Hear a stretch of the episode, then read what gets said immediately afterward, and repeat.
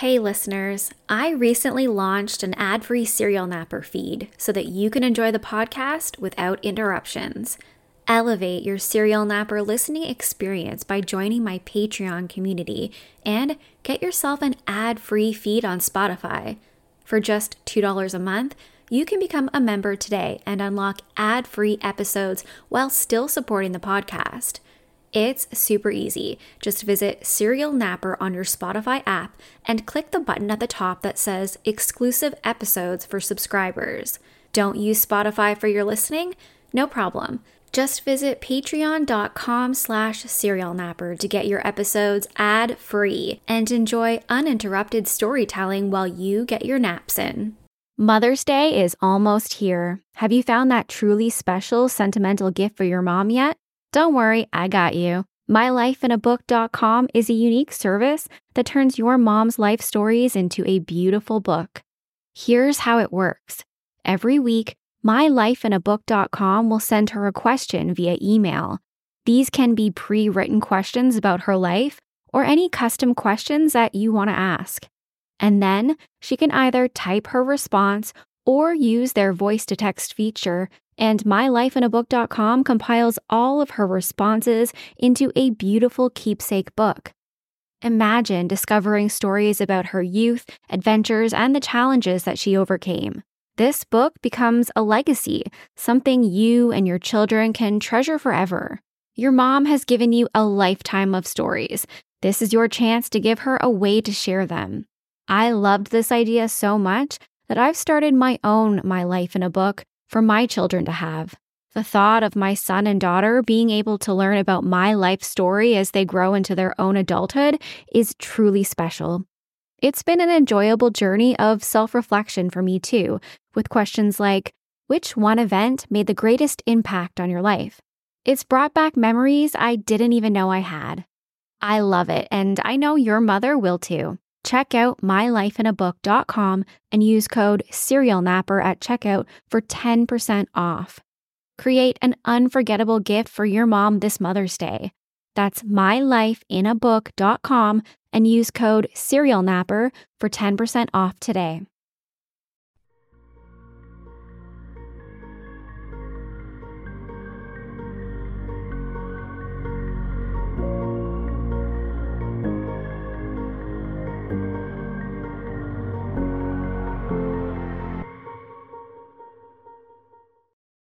Hey everyone, my name is Nikki Young, and this is Serial Napper, an international true crime podcast.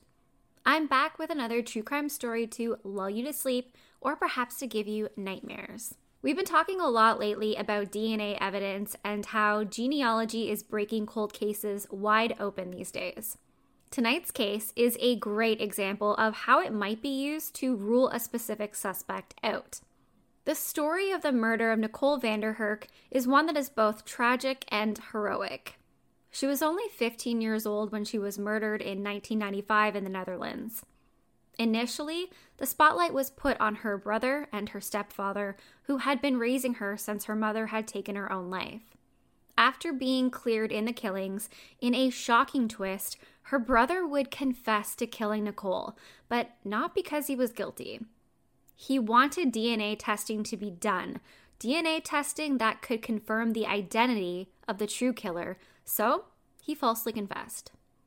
But would it confirm many people's suspicion, or would it point investigators into a whole new direction? Let's jump right in. And we're going to start with the victim of tonight's case because she was just a 15 year old girl who didn't deserve any of this. Nicole was this stunning young lady with beautiful blonde curly hair and these bright blue eyes, and she had her whole future ahead of her at the time. However, even in the years leading up to her murder, things were never easy for Nicole van den Hurk. Born on July 4th, 1980, to her mother Angelica Teigmeyer and an unknown man in Germany, Nicole would never grow up with her birth father. Actually, at the time that she was born, her mother wasn't completely sure who had fathered her. So she decided to have a blood test done when Nicole was just one years old. And this test identified some married man that lived in the same community to be Nicole's father. While his name would be added to her birth certificate, he wasn't really involved in any capacity in Nicole's life. Angelica would raise Nicole as a single mother for the first few years. That is until she met a Dutch man named Ad van den Hurk. The couple would get married and move to the Netherlands, where he would raise Nicole like his very own child. Unfortunately, this marriage was very short lived, and when Nicole was just nine years old, her mother and her stepfather divorced. It's unclear to me exactly what Angelica's living situation was, but for some reason, this man was awarded custody of Nicole. I have to guess that her life may have been a mess. It's the only way that I can see a judge awarding custody to a non biological male who is divorcing the mother. It just doesn't happen very often. Now living with her stepfather in the Netherlands, a new stepmother named Yolanda would eventually come along, as well as some new step siblings. I couldn't find any indication that Nicole's life growing up was anything other than typical. That is until 1995. For Nicole, it was the worst kind of year a person could experience. In April of 1995, her biological mother, who she had become somewhat estranged from over the years since she and her stepfather divorced, she unfortunately had taken her own life. This would have been really difficult for Nicole, who was now 15 years old and could have really used her mother's presence in her life. And then later that fall, Nicole would vanish. The date was October 6, 1995, and Nicole went to visit with her grandmother earlier in the day before heading over to work her part time shift at a bakery. She took off on her bicycle from her grandmother's home, but she would never make it to work. Her boss tried to call her at home, but she wasn't there. When her parents learned that Nicole had never actually made it to work, they phoned the police immediately. At around 6 p.m., the local police force launched a small search of the neighborhood.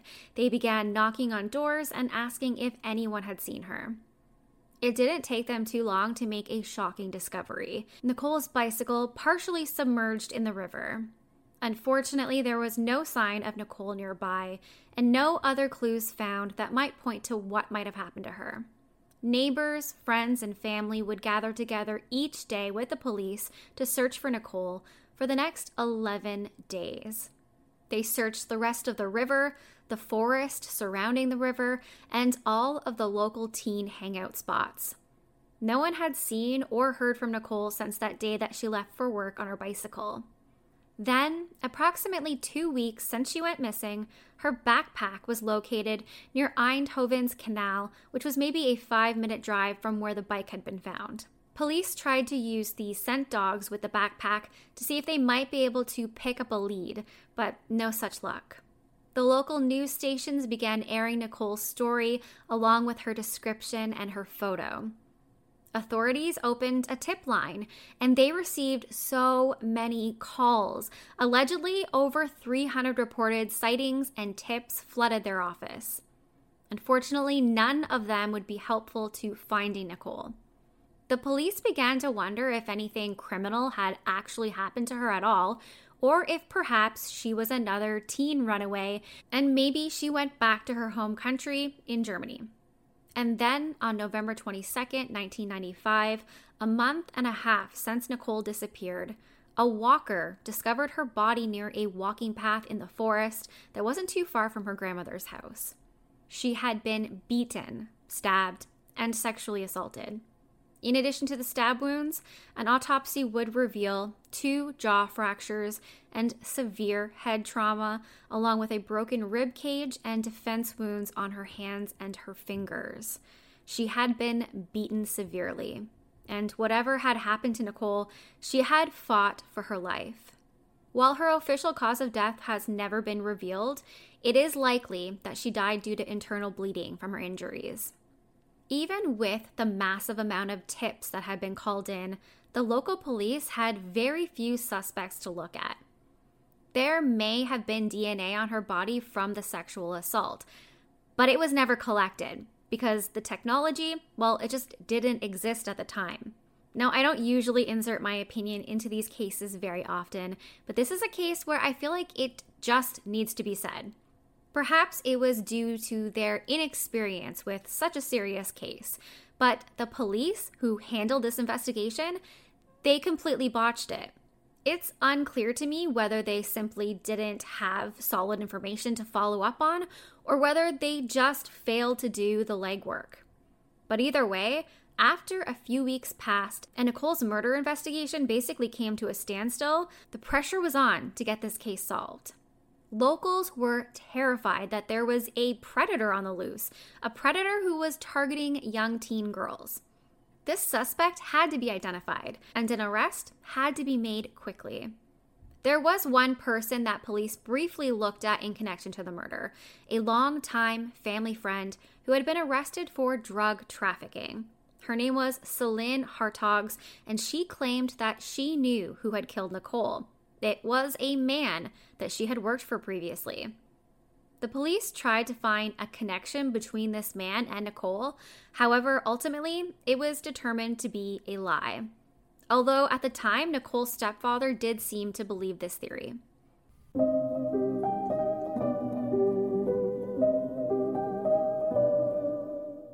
My family is getting ready to make a big move across the ocean to a place where English isn't the spoken language. This isn't my first rodeo, so I'm making sure I'm fully prepared by learning the language ahead of time. Sure, I know I can use an app once I get there, but you'd be shocked by how much gets lost in translation. I want to talk like a local, which is why I'm excited to use Rosetta Stone, the most trusted language learning program available on desktop or as an app. Rosetta Stone truly immerses you in the language you want to learn and has been a trusted expert for 30 years with millions of users and 25 languages offered, including Spanish, French, Italian, German, and more. Rosetta Stone helps you to think in the language you're learning using an intuitive process that's designed for long term retention. Their built in true accent feature gives you feedback on your pronunciation so that you're easily understood by native speakers. They have convenient desktop and app options, so you can learn on the go. And they offer a lifetime membership that includes all 25 languages at an incredible value. And now you can save even more with 50% off. Don't put off learning that language. There's no better time than right now to get started. For a very limited time, Serial Napper listeners can get Rosetta Stone's lifetime membership for 50% off. Visit rosettastone.com slash today. That's 50% off unlimited access to 25 language courses for the rest of your life. Redeem your 50% off at rosettastone.com slash today today. Sunnier, warmer days are almost here. Why not get a head start on looking and feeling your best this summer by trying something new like Factor's no prep, no mess meals that are ready to eat in just two minutes? Get a helping hand to meet your wellness goals with Factor's chef crafted meals that include different nutritional options like Calorie Smart, Protein Plus, and Keto. Healthy meal planning has never looked so good with Factor's fresh, never frozen meals that are also dietitian approved. No matter how busy you are, Factor can help kickstart and maintain a new healthy routine by making it easy to enjoy nutritious meals on the go. Plus, you'll never get bored eating the same thing every day because they offer 35 different meals and more than 60 add ons to choose from every week. We're talking restaurant quality meals that feature premium ingredients like filet mignon, shrimp, and blackened salmon because eating healthy doesn't have to be boring. Personally, I love not having to overthink what I'm going to eat every single day because that's half the battle. And I don't have to bother with shopping, prepping, cooking, or cleaning up. But the best part is, these meals are delicious with ingredients you can trust. Crush your wellness goals this May. Head to factormeals.com slash napper50 and use code napper50 to get 50% off your first box plus 20% off your next month. That's code napper50 at factormeals.com slash napper50 to get 50% off your first box plus 20% off your next month while your subscription is active. Then, in a surprising turn of events, Nicole's stepfather and stepbrother, Ad and Andy van den Hurk, they were arrested in the summer of 1996 in connection to Nicole's murder. It's unclear if there was a specific reason that they were suspected or if police were throwing things at the wall to see what would stick, so to speak. The arrests were very brief. They didn't have nearly enough evidence to actually hold them there. Police would eventually clear both Nicole's stepfather and her stepbrother Andy of any wrongdoing. And then the case went cold. Budgets were cut, resources were limited, and Nicole's murder investigation went very quiet. Of course, this didn't stop her family for continuing to pursue answers and advocate for Nicole. They would keep in regular contact with the team of four investigators who were still committed to working on her case. When Nicole's stepbrother Andy saw that very little progress was actually being made, he did something that no one could have predicted. He confessed to Nicole's murder. Well, kind of. 16 years after his stepsister's death, Andy, who was now living abroad in England, wrote in a Facebook post the following quote, I will be arrested today at the murder of my sister. I confessed, we'll get in contact soon. Obviously, a post like this spread like wildfire through social media, and it wasn't long before the police were knocking on Andy's door with an arrest warrant. That was okay. According to Andy, he had planned for all of this to happen. Over the last several years, he had really tried to move forward with his life without ever knowing who had killed his stepsister. The thought that maybe the killer could have been his father and Nicole's stepfather, Ad, and the not knowing, it was driving him crazy. He became obsessed with the idea that Ad may have sexually assaulted Nicole and then killed her when she became pregnant. Ad denied this, instead, pointing the finger right back at Andy. One really frustrating aspect of this case is that at the time of Nicole's murder, there hadn't been any DNA collected from her body because the technology wasn't there to test it against a system or any potential suspects. However, now technology has advanced enough to do just this. Sadly, Nicole's unsolved murder case wasn't necessarily a priority for police anymore, as it happened so long ago. So Andy decided to falsely confess to Nicole's murder in order to bring new information to police that would pretty much force them to exhume Nicole's body. Nicole had been buried in the Netherlands with any evidence on her body buried with her. Once Andy had been extradited back to the Netherlands, he told investigators that he was actually innocent and he pleaded with them to exhume his stepsister's body to see if there was any DNA left. In a later media interview, Andy would say, quote, I wanted to get her exhumed and get DNA off of her. I kind of set myself up and it could have gone horribly wrong. To get her exhumed, I had to put steps in place to get her exhumed. I went to police and I said, I did it. She's my sister, absolutely. I miss her every day. Now, I want you to think how brazen this was for him. Andy had been previously arrested for Nicole's murder, meaning that at least at one point in time, the police really believed that he had killed his sister. This plan of his could have gone terribly wrong, with him spending the rest of his life behind bars for a murder that he did not commit. Luckily for him, investigators agreed to reopen Nicole's murder case, and they agreed to exhume her body to collect any DNA that might still be on her. They didn't have any reason to continue holding Andy, so they released him from custody while they reopened Nicole's investigation. Her body was exhumed, and they were able to find and collect a single trace of sperm. Now, this sample contained the DNA of three different males, all in this one single trace of sperm. New technology was used to identify one of the samples as belonging to Nicole's boyfriend, who was never identified as a suspect by authorities. The second DNA profile belonged to an unnamed man who was alleged to be Andy, though I have not seen it confirmed. Andy would later say that he has no idea how his DNA ended up in this sample and confirm that he was cleared of killing Nicole. The third DNA sample belonged to a 46 year old convicted rapist from the Netherlands. He went by the name Jos de G. For some reason, the Netherlands has a policy of publishing the names of victims, but not of the suspects, even ones who are convicted for their crimes. Now, wait until you hear about this vermin, who I will refer to as Shovel Face because he looks like someone hit him in the face with a shovel.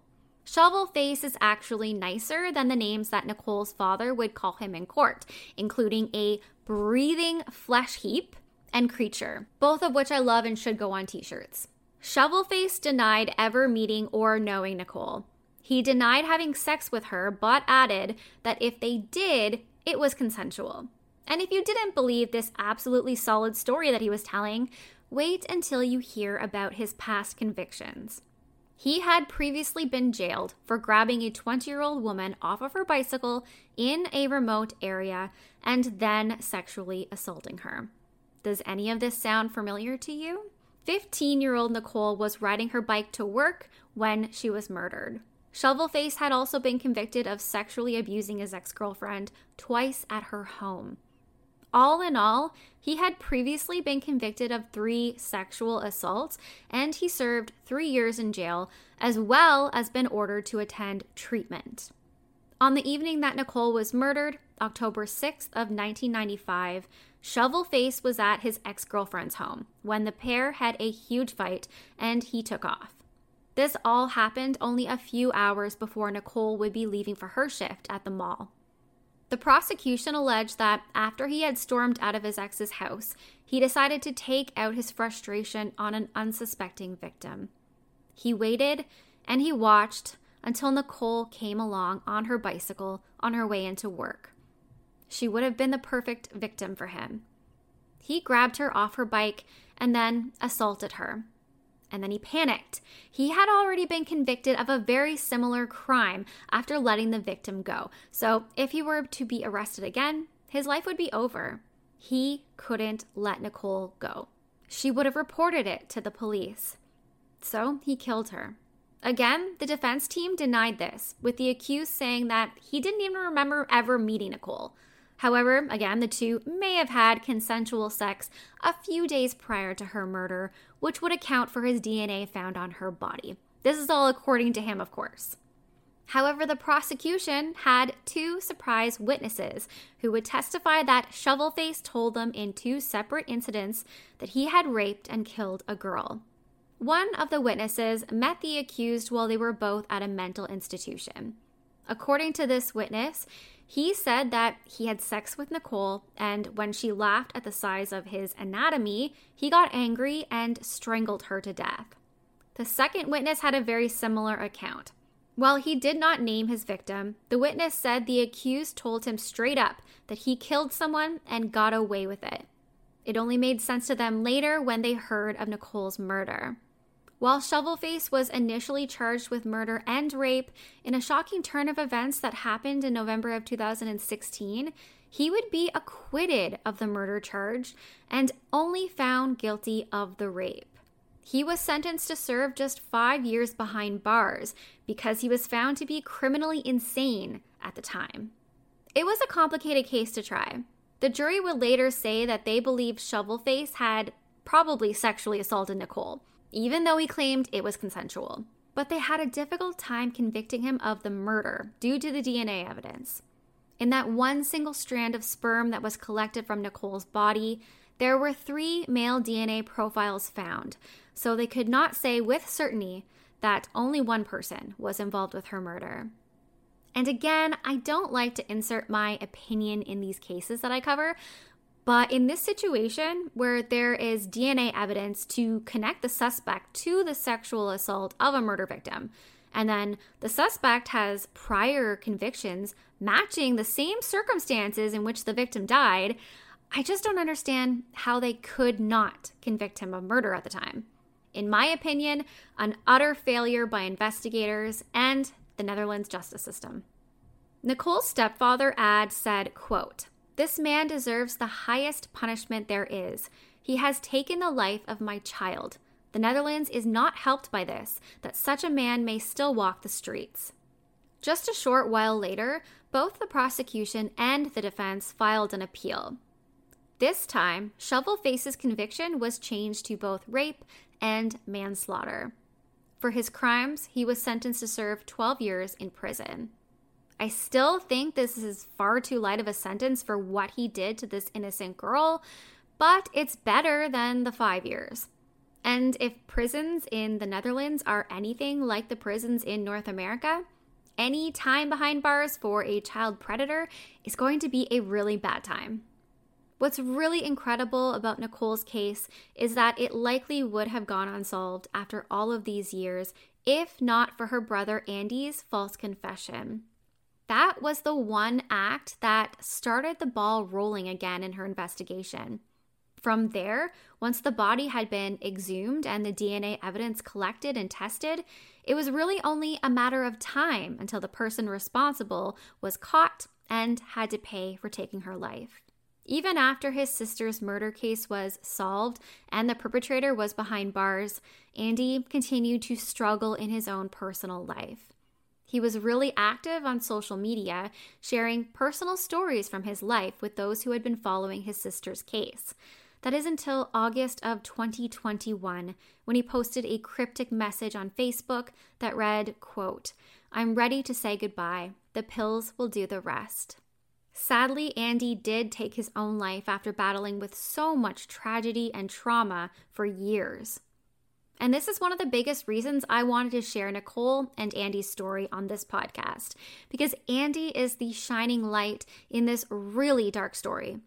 While he couldn't save his sister from the monster that she met on her way into work, he did something so courageous and stupid that not many people would be willing to do.